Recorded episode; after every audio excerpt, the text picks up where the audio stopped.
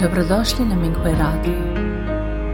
Minghui Radio donosi podcaste u vezi s progledom Falun Gonga u Kini, kao i uvide iskustva praktikanata tijekom njihove kultivacije.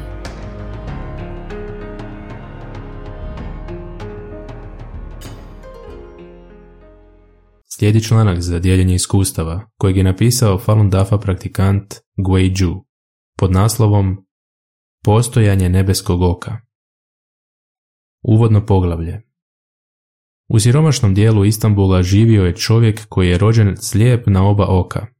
Slikajući iz hobija, međutim, mogao je naslikati kuće, planina, jezera i lica. I ne samo to, mogao je precizno prikazati boju, sjenu i perspektivu. Sve to je zbunilo znanstvenike. Ovo oduzima dah, uzviknuo je John Kennedy, psiholog sa sveučilišta u Torontu, prisustvujući tome. Ovaj slijepac zove se Esref Armagan i njegovu priču je objavio časopis New Scientist 26. siječnja 2005. u članku pod naslovom Posebna osjetila. Umjetnost gledanja bez vida. Jedno njegovo oko nije bilo razvijeno dalje od rudimentarnog pupoljka, a drugo je bilo zakržljalo i sa ožiljcima, zbog čega njegov mozak nije mogao detektirati svjetlost. Počeo je slikati prstima sa 18 godina i vremenom je poboljšao svoje vještine. U jednom eksperimentu Kennedy i drugi psiholozi su zamolili Armagana, tada 51-godišnjaka, da nacrta kocku, a zatim je zarotira uljevo i opet dalje uljevo. Težak zadatak čak i za osobu koja može vidjeti. Armagan je nacrtao prizor sve tri kocke. Zapanjujuće, nacrtao je to u perspektivi u tri točke pokazujući savršeno razumijevanje kako se horizontalne i vertikalne linije sastaju u zamišljenim točkama u daljini, navodi se u članku. Ovo je zaista šokiralo Kennedya i druge znanstvenike. Amir Ahmedi, neurolog sa Harvarda, zapazio je da Armaganov vizualni korteks svijetli tijekom zadatka crtanja, ali ne i tijekom verbalnog podsjećanja. Pored toga, njegov vizualni korteks se samo blago aktivirao kada bi zamišljao predmete koje je dodirnuo. Sve ovo je pokazivalo da funkcionira kao osoba koja vidi, samo što njegove oči ne mogu vidjeti. Mi obično smatramo viđenje za preuzimanje objektivne stvarnosti očima, no je li tako? Prvo poglavlje, treće oko. Dokazi iz drugih izvora također su pokazali da se stvari mogu vidjeti bez očiju. Od rujna 1979. godine kineski časopis Ziran za Ji, Nature Magazine. Objavio je brojne članke o djeci u raznim dijelovima Kine koja su u stanju prepoznati pisane simbole i tiskane slike stavljene u crne, hermetički zatvorene plastične posude. Ovi fenomeni su često povezani s epifizom u mozgu. Pošto je epifiza osjetljiva na svjetlost, suvremeni anatomi smatraju da je ona ostatak evolutivno atrofiranog organa ili trećeg oka. Iz eksperimenata istraživači su otkrili da u odsudstvu funkcionalne rožnjače miš i dalje može registrirati svjetlost, što dovodi do aktivacije epifize. Takva ideja seže do grčkog liječnika i filozofa Galena, koji je vjerovao da je epifiza povezana sa dušom.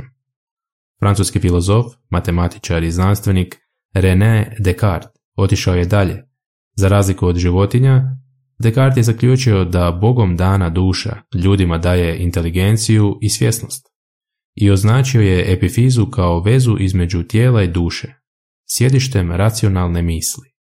Navodi se u časopisu BMJ iz 2022. u članku pod nazivom Epifiza kao izvor duše i trećeg oka. Drugo poglavlje Drevna mudrost u tradicionalnom budizmu i taoizmu epifiza je često nazivana nebeskim okom, onim koje može vidjeti izvan ove fizičke dimenzije. Među četiri dijagnostička načina tradicionalne kineske medicine vidjeti, čuti, ispitati i opipati puls, vid je bio na prvom mjestu.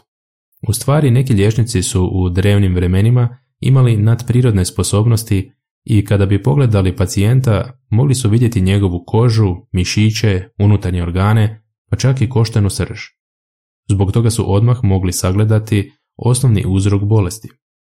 Prema Shiji, povijesni zapisi, jednoj od najcijenjenijih povijesnih knjiga u Kini, Bien Chue je mogao vidjeti unutar tijela pacijenta i reći im što nije u redu. Jednom prilikom je sreo kralja Chi carstva i ukazao mu na početak njegove bolesti. U narednim posjetama ukazivao je na napredak bolesti korak po korak. Međutim, kralj ga nije poslušao i na kraju je umro, kako je Bien bio predvidio.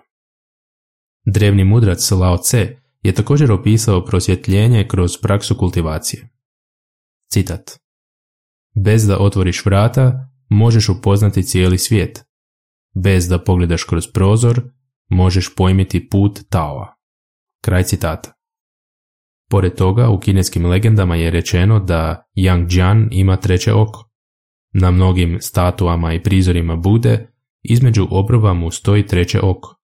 Na osnovu pogleda trećim okom, Shakyamuni je rekao da u jednom zrnu pijeska postoji 3000 svjetova. Slični nalazi također postoje u arheološkim otkrićima. Kultura Hongshan od prije 5000 godina iz današnje unutrašnje Mongolije imala je portrete ljudi sa trećim okom između obrva. Druge drevne civilizacije, poput onih u Sumeru ili Indiji, također imaju zapise vezane za treće oko ili epifizu. Platon je vjerovao da čovjekova duša nije odgovorna samo za osnovne potrebe, poput prehrane i osjećaja kao što su osjetilne funkcije, već i za razum. Smatrao je dušu besmrtnom i izjavio je da je tijelo njen privremeni zatvor ili grob, jer će duša biti oslobođena nakon smrti. Za njega epifiza vrijedi više od 10.000 standardnih očiju jer može pomoći čovjeku da sagleda istinu. Treće poglavlje Ograničenja standardnog oka Neki ljudi odbijaju ideju o trećem oku i prihvaćaju samo ono što se može opaziti regularnim očima. No svijet u kojem živimo je izvan onoga što naše oči mogu vidjeti. Na primjer, mi možemo vidjeti svjetlost valne dužine između 380 i 700 nanometara, što je samo dijelić elektromagnetnog spektra. Suvremeni fizičari su otkrili da se samo 4% univerzuma sastoji od svega što možemo vidjeti našim očima i teleskopima, od svih međugalaktičkih i međuzvijezdanih plinova i prašine do zvijezda, planeta i života. Preostale stvari su tamna energija i tamna materija. Ako otvoreno negiramo stvari koje ne možemo vidjeti, to je ništa drugačije od indijske parabole u kojoj slijepi čovjek nije uspio shvatiti kako slon izgleda dok mu je dodirivao samo nogu ili kljovu. Mnogi veliki znanstvenici su to shvatili. Albert Einstein je primijetio. Citat. Važno je ne prestati postavljati pitanja. Radoznalost ima svoj razlog postojanja. Čovjek ne može, a da ne bude zadivljen, kada razmišlja o misterijama vječnosti, o životu, o čudesnoj strukturi stvarnosti. Dovoljno je ako se svaki dan samo trudi da shvati pomalo ove misterije. Kraj citata. Ima mnogo takvih primjera, od univerzuma do života, od religija do nadprirodnih sposobnosti, od prapovijesne civilizacije do drugih dimenzija. Ljudska mudrost je vrlo ograničena. Meridijanski sustav, na primjer, još nije pronađen u klasičnoj anatomiji, no njega je potvrdila suvremena znanost uz pomoć kompjutera. Li Shichen, veliki liječnik iz dinastije Ming, je bio načisto sa tim. On je tvrdio, citat, vidjeti unutarnje organe i meridijanske kanale. To mogu samo oni sa nadprirodnim sposobnostima. Kraj citata. Četvrto poglavlje Božansko dok neki znanstvenici prihvaćaju samo stvari koje je empirijska znanost dokazala kao istinite, Einstein je bio otvorenijeg uma. Citat. Rado razmišljam o tome da je mjesec tamo čak i ako ga ja ne gledam, rekao je. Što se tiče duhovnosti dodao je. Citat. Želio bih znati Božje misli. Ostalo su detalji. Kraj citata. Ovo je u skladu sa religioznim svijetom, i u budizmu i u kršćanstvu oni sa jakom vjerom u dobrotu ponekad su mogli vidjeti čuda. Slično tome, iskustva bliske smrti također pokazuju postojanje duše. ona dijele široke zajedničke karakteristike, kao što su prestanak svake boli, jarku svjetlost na kraju tunela i druge vizualne pojave, odvajanje od tijela i lebdenje iznad njega ili čak izvan tjelesna iskustva. Navodi se u članku u časopisu Scientific American pod naslovom Što iskustva bliske smrti otkrivaju o mozgu. Treće oko je često povezano s razinom moralnosti. U civilizaciji Gendaja, prvoj civilizaciji prema kulturi Maja, muškarci su imali treće oko na sredini čela, ali je ono nestalo u kasnijim civilizacijama. Isto se događa i sa djecom. Kao što je gore spomenuto, neka djeca u ranom uzrastu mogu vidjeti stvari bez standardnih očiju. Što više padaju pod utjecaj suvremenog društva, sebičnosti i drugih shvaćanja, njihove nadprirodne sposobnosti često se smanjuju tijekom vremena. Peto poglavlje Falun Dafa prosvjetljuje svoje praktikante. Postoje načini da se uspori ili preokrene degeneracija povezana sa moralnim padom. Jedan primjer je Falun Dafa, također poznat kao Falun Gong. Falun Dafa predstavlja sustav meditacije zasnovan na principima istinitosti, dobrodušnosti, tolerancije. Dok praktikanti primjenjuju ova učenja u svom svakodnevnom životu, oni su u stanju postići bolje zdravlje, više moralne vrijednosti i prosvjetljenje.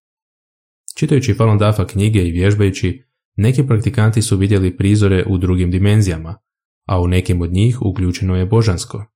Ona uključuju rotirajući falun, kotač zakona, budu, vile i još mnogo toga. Gledajući izvedbe trupe Shen Yun, neki gledatelji su također vidjeli slične prizore poput vila i raja. Nadalje, Falun Dafa također donosi prosvjetljenje praktikantima i daruje ih mudrošću. Članak od 30. svibnja ove godine na web sajtu Mingui donosi priču o djevojčici koja je preživjela majčin abortus, dok je bila fetus od 29 tjedana. Usprkos njenom neobičnom iskustvu, njeni otac i majka, sada oboje Falun Dafa praktikanti, dobro su brinuli o djevojčici. Ona je odrasla, zdrava i blagoslovljena dobrotom, pameću i čistim srcem, zahvaljujući svom prakticiranju Falun Dafa. Drugi primjer se odnosi na ženu u 50. godinama. Patila je u društvenim interakcijama i osjećala se izuzetno nelagodno kada je bila u centru pažnje. Čak bi drhtala kada bi morala govoriti pred publikom. Njene društvene vještine su se međutim dramatično poboljšale nakon što je počela prakticirati Falun Dafa. Sa iskrenom željom da širi dobrotu prakse, počela je prilaziti ljudima i razgovarati s njima o Falun Dafa. Odjednom, više se nije osjećala nelagodno u društvenim interakcijama, a njen radni učinak je također postao bolji. Njen pretpostavljeni ju je više puta pohvalio na sastancima. Kada je njeno poduzeće održalo natjecanje u govorništvu, predstavila je prozu koju je sama napisala. Publika je bila očarana njenim nastupom i neki su je nominirali za posebnu nagradu. Svima je naglasila da to ne bi bilo moguće da ne prakticira Falun Dafa. Treći primjer je 50-godišnja žena koja je počela prakticirati Falun Dafa 1996. godine kada je imala 20 godina. Nakon što je progon počeo 1999. godine, napustila je Kinu da bi diplomirala u drugoj zemlji. Dok su mnogi drugi studenti morali učiti satima, često do kasno u noć, ona je rekla da uči kraće, a da postiže bolje rezultate. Zahvalna je na prakticiranju Falun Dafa jer je tako dobila mudrost i postala efikasnija i bolja u upravljanju vremenom. Brojni su primjeri poput ovih, gdje su Falun Dafa praktikanti postali bolji i produktivniji građani društva slijedeći principe istinitosti, dobrodušnosti i tolerancije. Šesto poglavlje Pronaći svoj put Proroci, uključujući Nostradamusa, predvidjeli su katastrofu 1999. godine. Međutim, Jean Dixon, jedna od najpoznatijih američkih astrologinja, tvrdila je da opasnost više ne postoji zahvaljujući djetetu sa istoka, koje je odraslo. Svijet kakav poznajemo bit će preoblikovan i preuređen u jedan bez ratova i patnje, rekla je prije svoje smrti 1997. godine.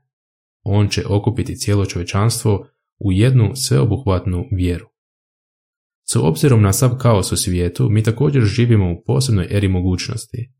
Prateći svoje srce i savjest, možda ćemo uspjeti pronaći blagoslove i mudrost na koje je čovječanstvo čekalo. Dobrodošli na Minghui Radio. Minghui Radio donosi podcaste u vezi s progledom Falun Gonga u Kini, kao i uvide iskustva praktikanata tijekom njihove kultivacije.